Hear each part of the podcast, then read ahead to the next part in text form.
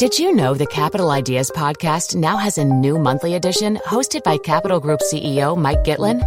Through the words and experiences of investment professionals, you'll discover who was their best mentor, what's a mistake they made that changed their approach, and how do they find their next great idea. Subscribe wherever you get your podcasts. Published by American Funds Distributors, Inc. Hiring for your small business? If you're not looking for professionals on LinkedIn, you're looking in the wrong place. That's like looking for your car keys in a fish tank. LinkedIn helps you hire professionals you can't find anywhere else, even those who aren't actively searching for a new job but might be open to the perfect role. In a given month, over 70% of LinkedIn users don't even visit other leading job sites. So start looking in the right place. With LinkedIn, you can hire professionals like a professional. Post your free job on linkedin.com slash people today. The FT. The Queen's speech has laid the foundations for yet more right to buy. We assess how the latest extension of Margaret Thatcher's flagship policy could transform the UK housing market. Plus, as banks enter the digital era, could their future competition come from within Silicon Valley? And following the Hatton Garden heist, should you use a safety deposit box to store your valuables? Welcome to the FT Money Show, one of the FT's most popular podcasts. I'm Claire Barrett, and I'll be giving you all the week's money news in downloadable form with the help of my FT colleagues James Pickford and Barney Thompson, plus a special studio guest, Henry Pryor, the buying agent and independent property commentator.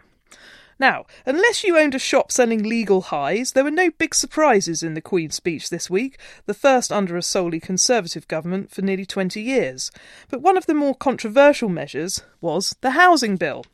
Since the right to buy was granted to council tenants in 1980, over 2.5 million people have bought their homes at a discount, a right that will now be extended to approximately 1.3 million households who are renting from housing associations, and they could be entitled to up to £104,000 off the market value if they buy their home. At a time when even the RICS is describing the UK's housing crisis as a national emergency, there are fears that extending this policy could further reduce the numbers of affordable homes. Henry, there was tremendous opposition to this policy. Were you for or against, and why? Well, indeed, there was considerable opposition. It was jolly difficult. It remains very, very difficult to find somebody who is not a paid up member of the Conservative Party who thinks that uh, one more demand side assistance will actually make a tangible difference to trying to solve the housing crisis. We saw from all the main political parties uh, at the May the 7th general election solutions put forward, which almost entirely revolved around trying to help people to afford the already sky high house and rent prices. Uh, it's difficult for anybody rationally and dispassionately to see how, in practice, this extension of right to buy is going to provide more housing, which is what almost everybody in the industry thinks is the problem and that needs to be resolved. Well, let's look at the finances of the housing bill and whether they add up. The government's promised to fund these discounts by getting local authorities to sell off their most valuable council houses when they become vacant, and they estimate that this could raise four and a half billion pounds over time. The only problem is they don't know when those homes are going to become vacant, and eventually this will give them the money to build those replacement homes and fund the right to buy. Does it stack up? Well, again, I, I, mean, I perhaps should have paid more attention at school to maths, but from my limited knowledge of arithmetic, I've struggled to make the sums add up. They're talking, as you rightly say, about uh, receipts from the sale of more expensive council owned property. But the big problem is that once you drill down into the numbers, if you look at what is actually being proposed, it appears to be, particularly if you take into account the fact that we are trying to get uh, these properties bought by people who are already financially challenged, are they going to be able to qualify for a mortgage in the first place? If so, what can they afford? This may well stand out as a laudable one nation type idea, but the practicalities of this revolve essentially around the one to one replacement that the uh, uh, Secretary of State for Communities and Local Government and the Housing Minister Brandon Lewis are trumpeting. That's the bit that I think the biggest question mark stands out, and history, I'm afraid, is not on the side of the government. No, and certainly there's been some interesting statistics tweeted this week about how many um, homes were built to replace the right to buy stock that was sold off under um, Thatcher's government in the 80s. James, what have you been hearing this week following the Queen's speech? Well, the complaints from the industry about the plan to extend the rights to buy to housing associations is that really that as Henry said, it doesn't address the supply issue. The government is tampering with what most people think is a pretty well run sector that is already responsible for a large amount of house building. Just in London alone, the top 15 housing associations are responsible for a quarter of the new houses that are built every year 10,000 homes. And this will essentially denude their asset base and and make it harder for them, therefore, to get investment and harder for them to be flexible about where they put people. So the very policy designed to um, create more affordable homes is actually, in essence, um, destroying the prospects of the housing associations by wrecking their financial model. That's right. So, so instead of expanding uh, the number, the total number of homes that uh, that they that they are currently doing under the current situation, they, they describe it as um, it's like trying to fill a bathtub uh, with the plug taken out. Interesting. Well, there was also a separate um, piece of legislation that came out in the Queen's speech today, um, which may get some buy to let landlords um, worrying, not in the housing bill, but actually in the immigration bill. Um, you were saying to me earlier, James. Yes, so landlords um, are now going to be asked to check on uh, their tenants to make sure that uh, there are no illegal immigrants among them, and so it's it's it's an interesting move that um, essentially extends, uh, I suppose, a, a, form of policing um, uh, responsibility to landlords. how's that going to work in practice, well, Henry? well, I mean, knock, it's, knock. A, it's, a, it's, a, very serious point because um, what uh, the Prime Minister, in his speech last week, uh, has effectively laid out uh, is the framework for licensing for all private landlords, for them and for their agents. Now, letting agents historically have always been something of a maverick in the industry. They're not covered by the 1979 Estate Agents Act. And regulation, therefore, of letting agents has always been rather too relaxed, some people have felt. But this yeah, is an included. Inc- this is an incredibly um, heavy-handed way of dealing uh, on the on the pretext of sorting out or part of the sorting out part of the immigration issue, requiring landlords uh, to register centrally uh, is something that's going to put the wind up an awful lot of private landlords and indeed the lettings industry as a whole. Well, over the last 35 years, Right to Buy, certainly within London, has been a phenomenal investment not just for the original buyers, but subsequent owners, many of which are buy to let landlords or property developers who've been doing up the flats. Now, last week, the Evening Standard reported that London's first million pound ex council flat had gone on the market in Knightsbridge.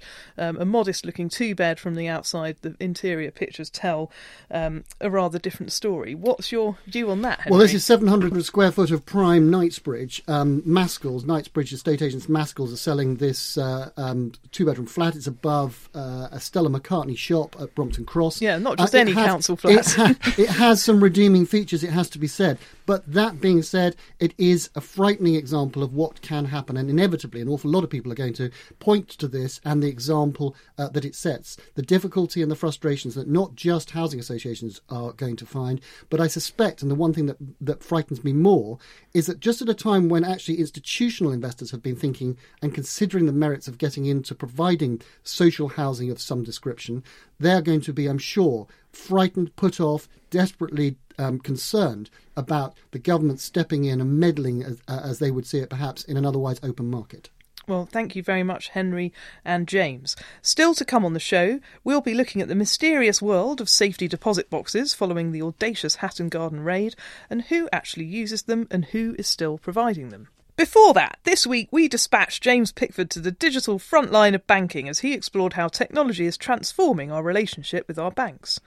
So, James, why are the banks throwing money at the digital initiative? Are they competing amongst themselves or are there wider forces at work?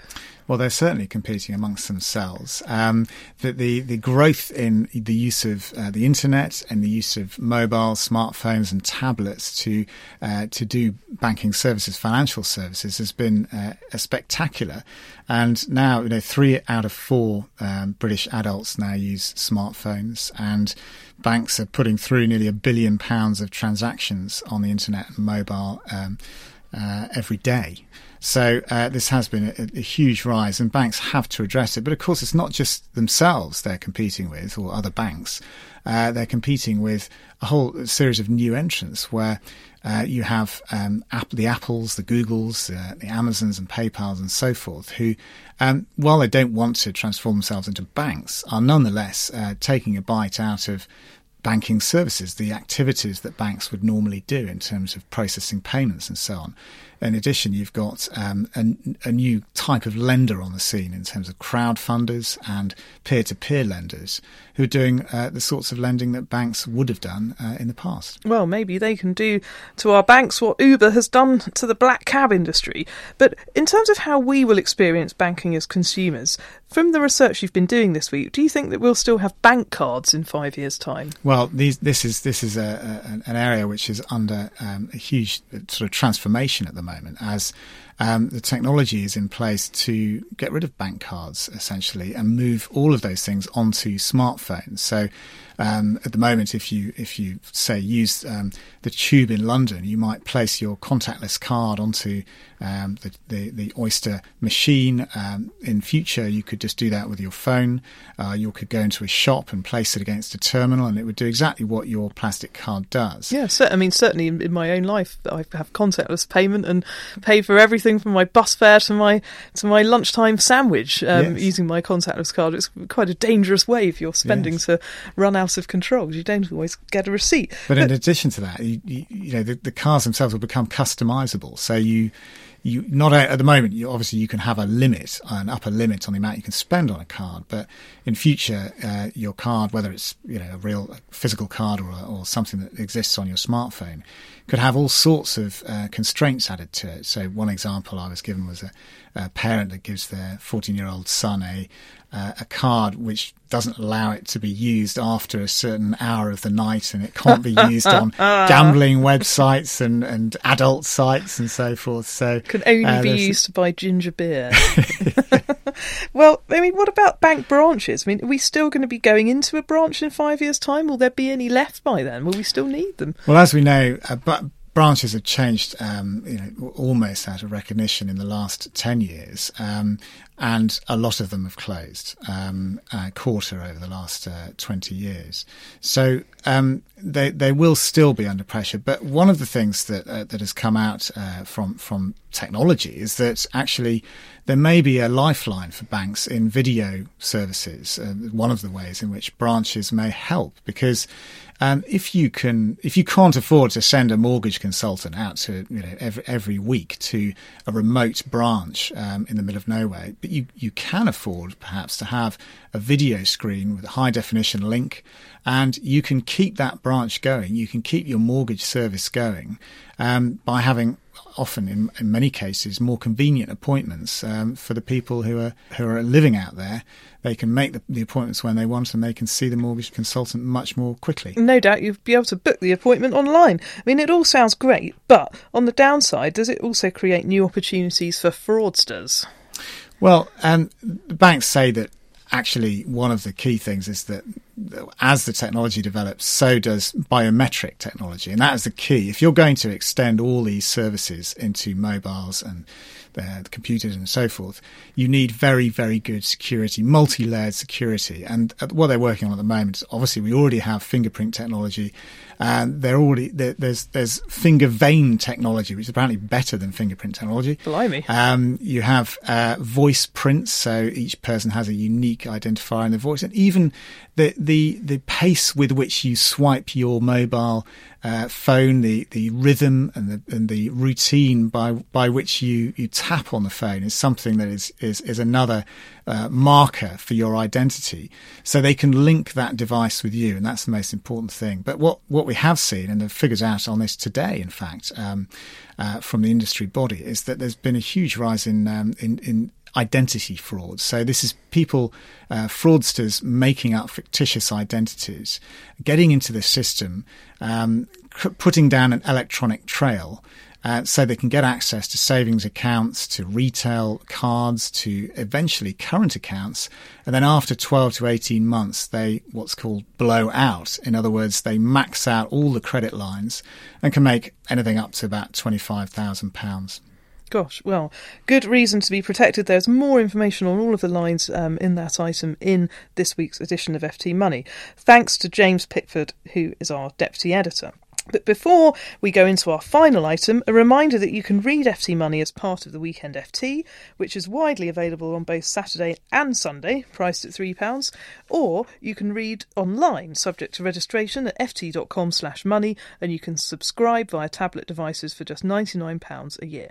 The story of the Diamond Wheezers, who audaciously drilled into a Hatton Garden safety deposit vault, stealing the contents of hundreds of boxes over the last May bank holiday, has captured the attention. I'm joined in the studio by Barney Thompson, UK news reporter, who's been following this story. Barney, welcome to the show. The story's been all over the news for weeks now, but aside for, from diamond dealers, who actually uses safety deposit boxes and what do they put in them?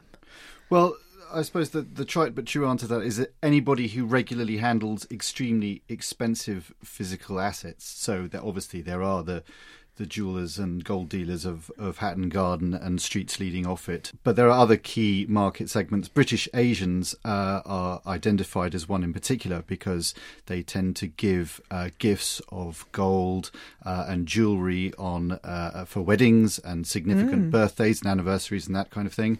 Um, so the State Bank of India has been offering a safe deposit box uh, service for some decades now. Um, then there are just very rich people in general, um, uh, which is why places like Harrods and Selfridges still have after, and they've been running these for, for decades now. I think the Selfridges safe deposit vault has been in operation for 80 or 90 years. Um, and then there are a variety of other people who may have several reasons. Uh, lawyers who want to keep sensitive documents, uh, people like uh, you or I who may just have something that we, we don't want to go up in smoke if something dreadful happens to our houses. Or in the case of uh, the character in the Goldfinch novel um, a valuable painting that they want to hide from from the eyes of the law. I mean, who who else is, is, is providing these services? I mean, typically, didn't the banks used to to offer this? The banks used to, but the main UK banks decided to get out of the business in uh, around about 2012, 2013. Uh, they all suddenly decided at once to do so, and I, I suppose that was because they decided it was not really a profitable enterprise anymore. It's not really core business. It takes personnel to be be on hand all of the time. If you come in and you want to view what you've got in your safe deposit Lock box, somebody has to go in there with you. So it wasn't seen as a very efficient thing to do. But there are still people who do it. State Bank of India was one. Metro Bank, the Challenger Bank, that's another one. That says it has 27,000 people who use safe deposit boxes, and uh, that's growing. There seems to be still a demand for and that. growing, growing so much. I hear they've put up their their prices. Recently. Indeed, I think they spotted uh, an obvious a narrowing of the market rather that they could capitalise on after the the other banks exited. So they've put up their prices and they're doing. They say it's a core part of their business. In fact, they advertise it and, and say this is absolutely what we do, and clients love it. So they they provide that service. There are uh, various independent companies uh, that provide the service, and they also seem to be doing quite well. And then there are places in Hatton Garden, like the location that got targeted by the thieves, and just to add a little bit of mystery to that, I brought in a quote from um, a book called Diamond Street The oh. Hidden World of Hatton Gardens by Rachel Lichtenstein, whose uh, family who worked up and down that street for, for many, many years. Uh, and she speaks of a network of hidden spaces, heavily guarded underground vaults filled with wholesale stores of gold and silver which is the the kind of thing that really whets the appetite for the thriller writers. Well, indeed, and I mean, in the aftermath of um, of the heist, how has it impacted on the market? Has it affected demand for, for these units, or even the cost of insurance? Well, the insurance uh, the insurance angle is quite interesting. Some of the establishments that offer safe deposit facilities do offer insurance, or at least a limited amount of insurance, but for the most part it's either up to you to ensure what you stick in a safe deposit box, or you may not bother. You may have decided that since it's already in a box with a code, in a vault guarded by several people, you may not need insurance. Of course, when something happens like the Hatton Garden heist, that all goes out the window, and insurance companies report a sudden rush of people who think, oh, yes, gosh, we'd better insure this.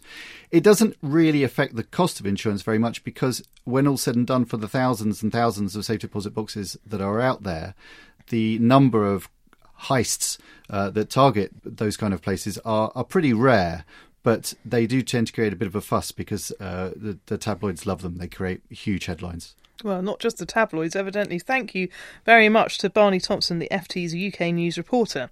Now, we'd love to know what you think about the Queen's speech, the digital banking revolution, or about money matters more generally. You can get in touch with us via email. The address is money at ft.com, or you can tweet us at ftmoney.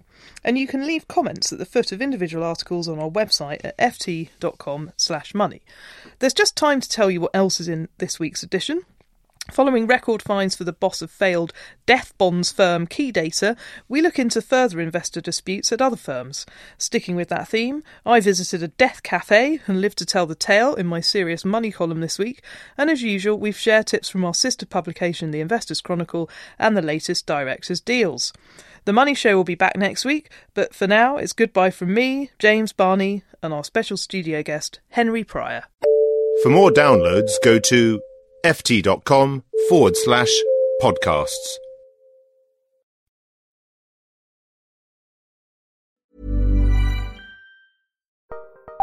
Join Capital Group CEO Mike Gitlin for a new edition of the Capital Ideas Podcast. In unscripted conversations with investment professionals, you'll hear real stories about successes and lessons learned, informed by decades of investment experience. It's your look inside one of the world's largest asset managers. New episodes are available monthly. Subscribe wherever you get your podcasts. Invest 30 minutes in an episode today. Published by American Funds Distributors, Inc. Hey, it's Danny Pellegrino from Everything Iconic. Ready to upgrade your style game without blowing your budget? Check out Quince. They've got all the good stuff shirts and polos, activewear, and fine leather goods, all at 50 to 80% less than other high end brands. And the best part? They're all about safe, ethical, and responsible manufacturing. Get that luxury vibe without the luxury price tag. Hit up quince.com slash upgrade for free shipping and 365 day returns on your next order. That's quince.com slash upgrade.